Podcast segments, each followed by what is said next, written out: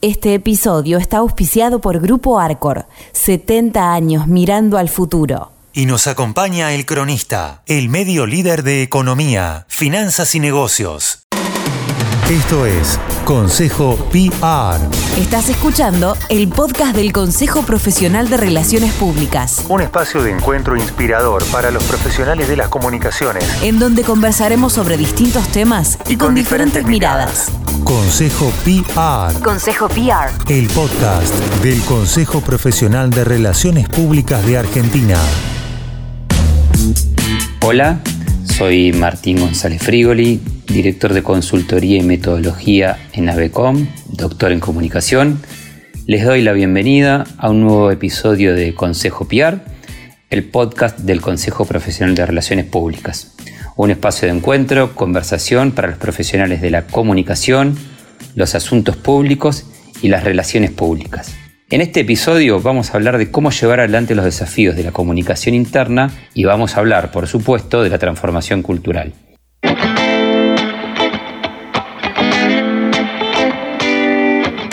Damos comienzo entonces a este primer bloque donde nos interesaba pensar, conversar, reflexionar acerca de cuáles son las nuevas formas del trabajo y cuáles son en este sentido los principales desafíos que tiene el liderazgo en toda organización. Siempre, históricamente, el trabajo estuvo relacionado a la gestión de la comunicación interna. Las formas que adquiere el trabajo de organización necesitan de una comunicación clara. La- esta empresa se organiza de esta forma, hay trabajo virtual, hay trabajo físico, hay trabajo eh, en equipo, hay trabajo disruptivo, hay trabajo creativo, hay trabajo de corte más horizontal. Siempre la comunicación interna tiene que acompañar las formas de organización del trabajo. Como todos sabemos, desde 2020 fue un año que nos convocó a todos de manera masiva a nivel mundial, donde tuvimos que revisar nuestras rutinas, nuestros vínculos, nuestras formas de producción y por supuesto, como venimos diciendo, la organización del trabajo. Lo hicieron las personas, lo hicieron las instituciones y también, por supuesto, los países. Evidentemente hay cambios que llegaron para quedarse. Nos encontramos con nuevas formas de gestión, muchas de ellas aún que están en proceso, todavía no se han terminado de asentar. En este sentido, justamente el blended working o trabajo híbrido, una nueva modalidad con una dinámica distinta, es un ejemplo de ello y es una modalidad que evidentemente ha venido para quedarse. Específicamente cuando hablamos de blended working implica la combinación del trabajo presencial con el trabajo remoto. Este desafío de tener que tener resultados que generen oportunidades para que la organización crezca. Lo importante siempre es que la organización crezca con esta nueva organización del trabajo. Para esto es fundamental conformar una cultura organizacional sólida, sobre una base dinámica que se traduzca justamente en experiencias de clientes únicas en las que la comunicación interna juega un rol central. Siempre pensemos que la comunicación interna y externa no están separadas. La comunicación interna y externa trabajan de manera mancomunada, trabajan juntas. Generalmente y para estudiarlas las separábamos, pero hoy lo que se busca es que la experiencia integral del cliente sea única. En ese sentido, comunicación interna y comunicación externa trabajando juntos y de manera sinérgica. Productividad, resultados de negocio, capacidad de adaptación, el uso justamente de todo lo que tiene que ver con el dato, el data science, son claves para este modelo de trabajo y esta forma de organización del trabajo. No existe más ese mundo de antes donde se pensaba la cultura organizacional y la comunicación separada de los resultados de negocio. Los resultados de negocio y la comunicación interna van de la mano. No es que la comunicación interna comenta o comunica eventos y los resultados de negocio y el planning o el master plan o el roadmap va por otro lado. Yo creo que todas las áreas de people han mostrado importantes avances en esta línea de usar los datos como drivers de la organización, como para gestionar su cultura organizacional. Entonces, esos datos los han ido tomando como base para poder medir el gap entre lo que es la cultura real de la organización y la cultura deseada para alcanzar los objetivos de negocio. Me parece muy importante subrayar esto. Esto nos sirve, estos datos, para medir cuál es la fotografía en la que, la que tengo hoy y a dónde deseo llegar. En, entre esa distancia que existe entre la cultura real y la cultura deseada, se inscribe el plan de trabajo en materia de comunicación interna. Los líderes en este nuevo escenario tienen un rol clave. Tienen que desarrollar competencias como la empatía, la resiliencia, la gestión de la incertidumbre. Todo eso es muy necesario. Son skills, son cualidades, son capacidades que hoy no pueden estar por fuera de cualquier líder es necesario pensar en una cultura organizacional como soporte de contención justamente para fortalecer el compromiso y la motivación de las personas. En estos momentos donde reina la angustia, la incertidumbre, los líderes tienen que ponerse en este lugar de contención y de motivación permanente a quienes conforman a los colaboradores justamente de la organización. Y esto debe justamente ir en línea con los resultados económicos y financieros de la compañía todo esto, todo esto que venimos diciendo tiene que tener como eje central a las personas. Consejo PR. El podcast de un consejo en movimiento.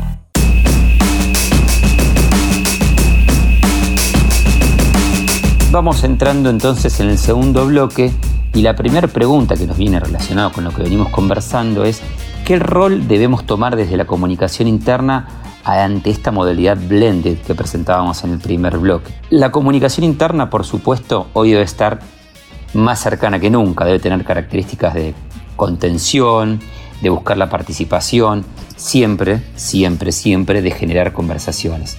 Los canales de diálogo deben tener o deben ser algo más que un espacio donde circule la información de manera unidireccional. Justamente por eso hablamos de generar conversaciones. En términos generales, siempre la cultura de organización debe trabajar desde una máxima que es generar la empatía. Para todo esto, las organizaciones están enfrentando enormes desafíos.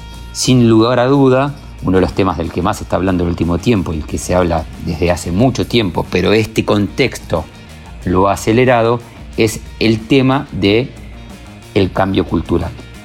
Hay cada vez más herramientas, más plataformas para realizar el trabajo el objetivo siempre de la comunicación, por más herramientas, por más plataformas de diálogo que haya, es lograr una comunicación clara y a tiempo.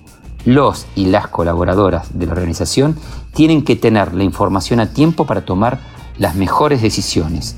La comunicación interna va a acompañar proyectos que va desde la adaptación a nuevas normas de convivencia, diseño de estrategias para equipos remotos. Las compañías claramente en este momento eh, se están dando cuenta que el foco central de su estrategia debe estar en la capacitación de sus líderes para afrontar un cambio cultural muy grande e importante, que creo que yo es el cambio más importante y desafiante de sus vidas, que son estos nuevos contextos y estas situaciones. ¿no? Entonces, la formación de los líderes en la gestión de la incertidumbre, la resiliencia, como decíamos hace un rato, el liderazgo empático y comunicacional, no son demandas realmente que vienen del mercado y de las personas y debemos orientar a nuestros líderes en este sentido. Otro grande protagonista sin duda de este tiempo son las redes sociales internas, podemos nombrar por ejemplo a Yammer, eh, esto de esta necesidad de mantener el equipo conectado con la cultura organizacional realmente se está volviendo clave. Hablamos de un paradigma entonces, que aún está en proceso que tiene que ver con las habilidades comunicacionales, la escucha activa, la inteligencia emocional, son las mejores formas para crear una cultura capaz de detectar esto del burnout. O sea, escuchar activamente a nuestros colaboradores, aplicar la inteligencia emocional. Tenemos que ser capaces de, de captar esto del quemado, ¿no? La cultura del quemado, como se le dice el burnout, que es mucho más que un estado de ánimo es el desgaste ocupacional que se manifiesta en esa frase de estoy quemado, estar quemado. Es difícil a veces de detectar, pero impacta de forma bastante negativa en las organizaciones. Por eso la escucha atenta, el oído preparado para esto y nuestros líderes con mucha capacidad de escucha.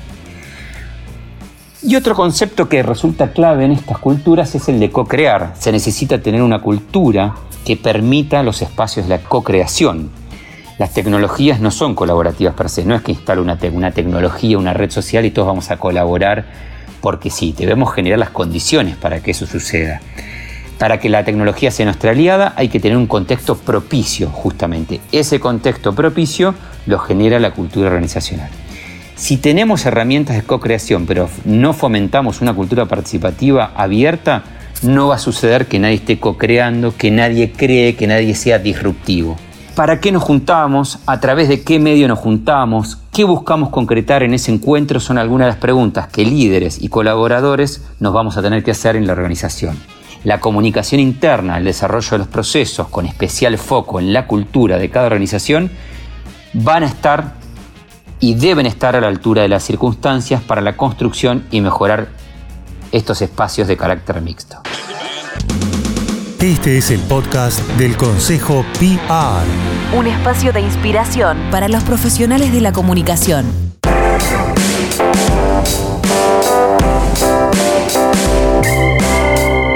Hablábamos hoy de las nuevas formas de trabajo, de los paradigmas que emergieron justamente en este último tiempo. Nos aparece una pregunta ¿no? que tiene que ver con cómo construir organizaciones saludables y por dónde empezar, que es la gran pregunta que nos hacemos todos, si no reflexionamos y hacemos grandes enunciados y nunca sabemos, bueno, pero ¿por dónde se empieza a hacer esto? Vamos a sintetizar algunas palabras primero para después desarrollar. Vínculos humanos, hay que poner el foco en los vínculos. Humanizar la organización podría ser o es otro concepto clave. Culturas ágiles, las culturas agiles, o sea que todas las organizaciones demandan, menos burocráticas, vamos a hablar un poco de la centralidad de la comunicación a la hora de tomar decisiones y la necesidad de generar culturas horizontales. En términos de cultura organizacional y comunicación interna, esto representa un desafío enorme, los conceptos que dijimos recién, y un trabajo realmente muy profundo. La adopción de metodologías ágiles en todas las áreas de negocio, conformando equipos según las necesidades, cambios en el establecimiento y logro de objetivos, participación más activa de los empleados. Estos son algunos de los cambios culturales que se están dando en las organizaciones. La gestión de la cultura organizacional pensemos que estuvo siempre históricamente vinculada justamente a la organización del trabajo. Las formas que tiene el negocio y la organización del trabajo dan forma y formatean la cultura organizacional y viceversa. Hoy, en este mundo que se transforma por la crisis, pero que también para preservar nuestro medio ambiente, para ganar horas y calidad de vida con esta modalidad de trabajo blended o híbrida, tenemos que apuntar a los objetivos de negocio, gestionar esta cultura, se va a volver entonces imprescindible y desafiante. Todo esto vamos a tener que estar lográndolo con una excelente comunicación interna. Un liderazgo saludable, si tendríamos que calificarlo, es el que tiene eje justamente en las personas y esta es una habilidad que también se entrena. No es solamente innata, muchas personas, muchos líderes son muy buenos comunicadores y comunicadoras y hay muchos que hay que formarlos y hay que justamente ponernos dentro de nuestro plan de capacitación.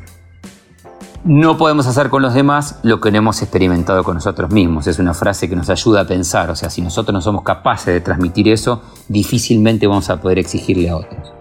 Una empresa realmente saludable favorece el desarrollo de líderes que puedan gestionar sus propias emociones, su miedo, su angustia, para poder luego justamente canalizar las emociones de las personas que conforman los equipos de trabajo. En este sentido es imprescindible que los líderes ejerciten su capacidad de atender y entender las emociones propias para luego replicarlo a los demás. Fíjense la importancia que tiene la parte emocional, emotiva. Un líder y organización que fomenta realmente una cultura de bienestar debería propiciar un ambiente donde se fomente el diálogo, donde realmente, como decíamos anteriormente, se genere una conversación. Los que pueden hablar y compartir sus propias inquietudes y preocupaciones van a ser los líderes que habiliten, que abran la puerta justamente para que otros hablen sobre sus desafíos cotidianos. Los líderes han sido, en este tiempo, y venimos hablando de liderazgo del primer bloque, los más exigidos en este cambio de paradigma y realmente en el futuro lo van a seguir siendo. Por eso, escucharlos, contenerlos, acompañarlos, darles herramientas para mejorar el rendimiento de las personas que forman parte de sus equipos, es un must, como dicen los norteamericanos. De ahora en más, más que nunca, son las personas la clave y el eje de la gestión de las organizaciones para mejorar sus resultados de negocio y para hacer culturas, como venimos diciendo, saludables. Una de las claves para saber si una organización es saludable en términos de comunicación y cultura es medir los resultados y ver el resultado que esas acciones están teniendo.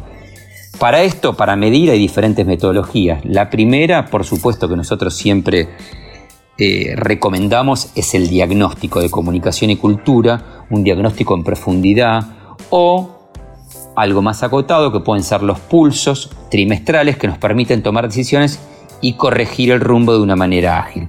Ese sería nuestro primer tip o nuestro primer foco de cierre, digamos. Un segundo punto está puesto en algo que repetimos a lo largo de todo este encuentro que tiene que ver con los líderes. Son los más exigidos y lo van a seguir siendo, los tenemos que escuchar y acompañar. Y para justamente para que mejoren su rendimiento y el de sus equipos, vamos a tener que focalizarnos en entrenarlos y hacer foco en las personas para mejorar la organización entera. El tercer punto, y no menos importante que queremos señalar, es crear una red de agentes de cambio que sean capaces de ayudarnos a crear una experiencia única para las personas que conforman la organización. Esto es clave. Los comunicadores internos a los que hacemos comunicación interna no puede ser un área sola. Debemos contar con todas las partes de la organización. Punto cuarto. Vamos a hablar acá de que existen hoy múltiples herramientas o plataformas digitales que nos permiten estar conectados en un contexto de virtualidad que son realmente muy buenas y nos sirven para ayudar a organizar el trabajo en equipo de manera ágil, mantener a todos comunicados y también generar engagement. Estos espacios colaborativos no solo agilizan las tomas de decisiones, sino que también promueven una cultura más participativa. Entonces, la elección de las herramientas adecuadas y promover una cultura colaborativa. Por último, y por supuesto hay mucho más para hablar, en términos generales, la cultura de la organización debe trabajar desde la empatía. Esto lo venimos diciendo desde el bloque 1, crear vínculos más sólidos. Comunicación interna cercana, contenedora, buscar la participación y generar conversaciones. Los canales de diálogo deben ser algo más que un espacio de circulación unidireccional. Muchas gracias por escuchar un nuevo episodio de Consejo PR el podcast del Consejo Profesional de Relaciones Públicas y por supuesto los esperamos en el próximo episodio. Este episodio fue auspiciado por Grupo Arcor, 70 años mirando al futuro. Y nos acompañó El Cronista. Entra en www.cronista.com, el sitio líder de economía, finanzas y negocios. Este es el podcast del Consejo PR. Un espacio para continuar creciendo en red.